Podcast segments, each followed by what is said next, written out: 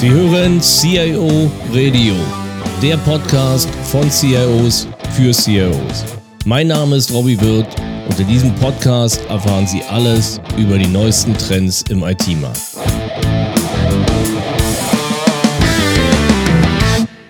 Ja, herzlich willkommen zur Episode 15 des CIO Radio. Wir wollen uns heute wieder mal mit dem Thema Datenschutz beschäftigen und zwar mit der Datenschutzgrundverordnung, also eine Verordnung der Europäischen Union, die ja Regeln zur Verarbeitung der personenbezogenen Daten durch private Unternehmen und öffentliche Stellen weitestgehend EU-weit vereinheitlicht. Die DSGVO ist seit dem 25. Mai 2018 mittlerweile sag mal, in Kraft gesetzt. Und wir wollen in vier Episoden einfach mal diskutieren, wie die Erfahrungen mit der Umsetzung sind, was Unternehmen beachten müssen und was so die typischen Fallstricke sind. Äh, in der ersten Episode beschäftigen wir uns einfach mal grundsätzlich mit den Aussagen der DSGVO zur Verarbeitung von personenbezogenen Daten. In der zweiten Episode werden wir uns mit der Kommunikation mit Kunden, Lieferanten und Interessenten beschäftigen, also damit, was dabei zu beachten ist. In der dritten Episode geht es um das Thema technische und organisatorische Maßnahmen, also sogenannte TOMs, ähm, einfach die notwendig sind bei der Verarbeitung und Übermittlung von personenbezogenen Daten. Und in der vierten Episode beschäftigen wir uns mit dem Umgang von, mit Mitarbeiterdaten. Also damit, wie ich bei der Bewerbung, über Einstellung bis zum Ausscheiden eines Mitarbeiters, wie ich mit dessen Daten umgehe. Ja, dazu haben wir heute wieder einen ja, ausgewiesenen Experten zu dem Thema in der Sendung, Roland von Gehlen. Roland, du warst ja schon mehrfach bei uns sag mal, äh, beim CIO Radio. Deswegen freue ich mich, dass du wieder da bist. Kurz zu deiner Person. Ähm, ja, über zwei Jahrzehnte in leitenden IT-Funktionen, unter anderem CIO von Jean Pascal, dann Direktor der zentralen Softwareentwicklung des Otto-Konzerns und ja, dann seit über sechs Jahren oder mehr als sechs Jahre äh, als Leiter des Bereiches Datenschutz und IT-Security des Otto-Konzerns tätig, da auch in der internationalen Normung und eben seit 2015 ja, berätst du Unternehmen zum Datenschutz und der IT-Security unter anderem als ASIN-Partner. Ja, kommen wir zur ersten Episode. Teil 1, Verarbeitung von personenbezogenen Daten nach der DSGVO. Oder nach nahezu jetzt einem Jahr Erfahrung mit der DSGVO, vielleicht fangen wir mal allgemein an. Was sind so die Erfahrungen oder die größten Unsicherheiten im Unternehmen, die Erfahrungen, die die Unternehmen jetzt mal so nach fast einem Jahr dieser Regelung, sag mal, gemacht haben? Schönen guten Tag, Robby. Vielen Dank, dass ich die Möglichkeit habe, hier mit dir äh, die Themen zu diskutieren. Ähm, ja, die DSGVO gibt es jetzt seit fast einem Jahr. Es ist ein Gesetz, das auf EU-Ebene entschieden wurde oder beziehungsweise ähm, ja, verabschiedet wurde. Äh, eine Verordnung deswegen, damit äh, die einzelnen Länder das nicht in ähm, Gesetze selbst, in Landesgesetze umsetzen müssen, sondern dass es sofort äh, europaweit einheitlich gilt. Das war eines der großen Ziele ähm, des Europarates damals. Und äh, ja, wir haben jetzt ein Jahr, 25. Mai letzten Jahres, ähm, das Gesetz äh, in Kraft. Es gibt bisher wenig Rechtsprechung und deswegen liegt noch vieles im Unklaren und ist interpretationsfähig. Darin liegen natürlich Risiken für die Unternehmen, wenn sie äh, die Umsetzung durchführen wollen, aber auch Chancen bei der Umsetzung im eigenen Unternehmen weil man insofern ja auch selber noch eine eigene Interpretation mit reinbringen kann und erstmal äh, mit guten Argumenten das Gesetz in der, äh, in der Form auslegen kann, wie es fürs Unternehmen ähm, am besten ist. Was aber meistens dazu führt, dass gerade mittelständische Unternehmen in ungerichteten Aktionismus verfallen und glauben, sie benötigen für alles eine Einwilligung oder sie sitzen auch nur starr wie das Kaninchen vor der Schlange und tun nichts oder handeln unstrukturiert und treffen irgendwelche Einzelmaßnahmen. Auch sind in vielen Fällen die internen Teilzeitdatenschutzbeauftragten mit ihrer beschränkten Zeit äh, neben ihrem Hauptjob für Datenschutz und den Anforderungen der neuen DSGVO einfach kapazitativ überfordert. Das heißt, was du ja sagst, wir haben im Prinzip einen rechtlichen Rahmen damit bekommen, der durchaus eine gute Basis gibt, aber die der in Teilen noch nicht so ausgeprägt ist oder in die Praxis überführt ist, dass die Unternehmen äh, wissen eigentlich, was sie, was, sie, was sie genau machen. Genau, das ist, äh, das ist eine gute Zusammenfassung. Ähm, äh, es gibt eben, wie gesagt, von den Juristen ein paar Stellungnahmen dazu. Die Behörden haben Stellung bezogen, aber es hat bisher äh, noch kein Gericht gesagt, so ist das Ganze zu interpretieren.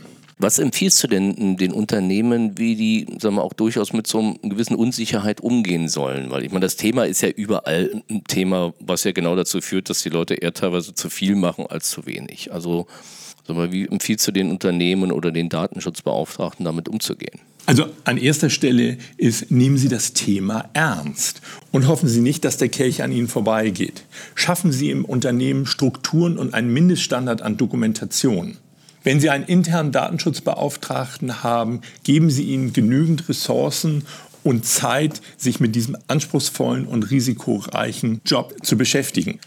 Des Weiteren empfehle ich nicht unstrukturiert äh, in die Einzelmaßnahmen äh, zu gehen. Geben Sie sich einen Rahmen mit Unterstützung und schaffen sich dann einen Überblick, wo die Schwachstellen in der Organisation sind. Das kann man bei mittelständischen Unternehmen in relativ kurzer Zeit schaffen. Das ist auch gegenüber Dritten und der Behörde äh, wichtig. Denn niemand glaubt, dass sie den Datenschutz im Griff haben, wenn sie nur Einzelmaßnahmen äh, vorweisen können, zum Beispiel eine Datenschutzerklärung ihrer Website oder einen Auftragsdatenverarbeitungsvertrag mit ihrem IT-Dienstleister. Das reicht nicht. Prüfen Sie, wenn Sie personenbezogene Daten erheben wollen, welche Rechtsgrundlage passen könnte. Gibt es einen Vertrag oder eine Vertragsanbahnung? Welche von den Betroffenen angestoßen wurde und als Rechtsgrundlage dienen könnte. Das kann Kaufvertrag sein, das kann Dienstleistungsvertrag sein, aber das könnte auch mit Mitarbeitern des, äh, der Beschäftigungsvertrag sein. Kleiner Exkurs. Äh, der Beschäftigtendatenschutz ist nicht in der Datenschutzgrundverordnung geregelt, sondern hier muss man ins BDSG gucken. Äh, dort äh, ist äh, in der DSGVO eine Öffnungsklausel vorgesehen, die dann mit nationalem Recht zu füllen ist. Auf der anderen Seite sind sie eventuell gesetzlich verpflichtet, die Daten sogar zu erheben und auch weiter zu verarbeiten. Zum Beispiel, weil sie äh, Informationen ans Finanzamt äh, geben müssen, weil sie das Geldwäschegesetz beachten müssen, weil sie Sanktionslisten prüfen müssen. Das können alles äh, Rechtsgrundlagen sein, warum sie personenbezogene Daten erheben dürfen. Es kann aber auch sein, dass das Interesse äh, von Ihnen, die Daten zu verarbeiten, höher einzuwerten ist als das Interesse derjenigen Person, dass seine Daten nicht verarbeitet werden? Oder ist es eventuell die Gesundheit oder beziehungsweise die Unversehrtheit betroffen? Diese Themen bieten genügend Möglichkeit, äh, als Rechtsgrundlage personenbezogene Daten zu verarbeiten. Erst zum Schluss, wenn Sie sonst nichts finden, sollte man über eine freiwillige Einwilligung nachdenken und versuchen darüber eine ähm, eine Erlaubnis, eine Erlaubnis oder ein Rechts, eine Rechtsgrundlage zu finden, die Daten zu äh, verarbeiten. Einige Bereiche erfordern aber auch von vornherein eine freiwillige Einwilligung. Das ist sozusagen schon früher gewesen. Das ist zum Beispiel der werbliche Newsletter oder wenn Sie von Personen äh, persönliche Fotos veröffentlichen wollen. Roland, das waren ja jetzt eine, eine, Vielzahl von Themen. Was sind denn eigentlich die, die Schwerpunkte für Unternehmen? Also kannst du mal so, so, ich sag mal, vier, maximal vielleicht so fünf Punkte nennen, auf die sich die uns Unternehmen konzentrieren? Weil was du ja aufgespannt hast, war ja ein weites Feld, was es eigentlich alles betrifft. Also aus meiner Erfahrung, der Abstand, äh, mit Abstand der größte Brocken in der Umsetzung sind die umfangreichen Dokumentationspflichten, denn die gab es früher nicht. Die DSGVO schreibt eine Transparenzpflicht vor und damit muss man sozusagen genau nachweisen und dokumentieren, warum verarbeitet man die Daten, auf welcher Rechtsgrundlage, wie lange sollen die äh, Daten äh, behalten werden. Die DSGVO setzt hier hohe Maßstäbe äh, an diese Transparenz- und Dokumentationspflichten und dazu, das fängt an, dass die Rechtmäßigkeit, wie ich bereits erwähnt hatte, äh, vorliegen muss. Die Verarbeitung muss nach Treue und Glauben erfolgen. Sie darf also nichts Unerwartetes für den Betroffenen äh, innehaben. Die Transparenz muss gegeben sein, aber auch die Zweckbindung. Daten, die für einen bestimmten Zweck erhoben wurden, dürfen auch nur für diesen Zweck verarbeitet werden. Dann gibt es die Vorschrift der Datenminimierung. Nur die Daten, die unbedingt für den Prozess notwendig sind, dürfen erhoben werden. Die Daten müssen richtig sein, sie müssen der Wahrheit entsprechen. Sie dürfen nicht zeitlich unbegrenzt aufbewahrt werden. Und es muss natürlich die Integrität und Vertraulichkeit sichergestellt sein. Und diese ganzen Anforderungen sind bei der Verarbeitung von personenbezogenen Daten äh, einzuhalten und dann auch im Rahmen der Rechenschaftspflicht nachgewiesen werden, dass ich das alles gemacht habe. Das passt aber bei den meisten, gerade bei den Mittelständlern, die ich kenne, nicht zur gelebten Praxis. Kaum ein Unternehmen weiß, wo überall personenbezogene oder auch beziehbare, also indirekt über weitere Systeme identifizierbare personenbezogene Daten im Unternehmen erhoben, gespeichert, verarbeitet oder weitergeleitet werden. Geschweige denn, warum und für wie lange. Hier müssen Daten und Prozesse im Unternehmen identifiziert und auch gegebenenfalls angepasst werden.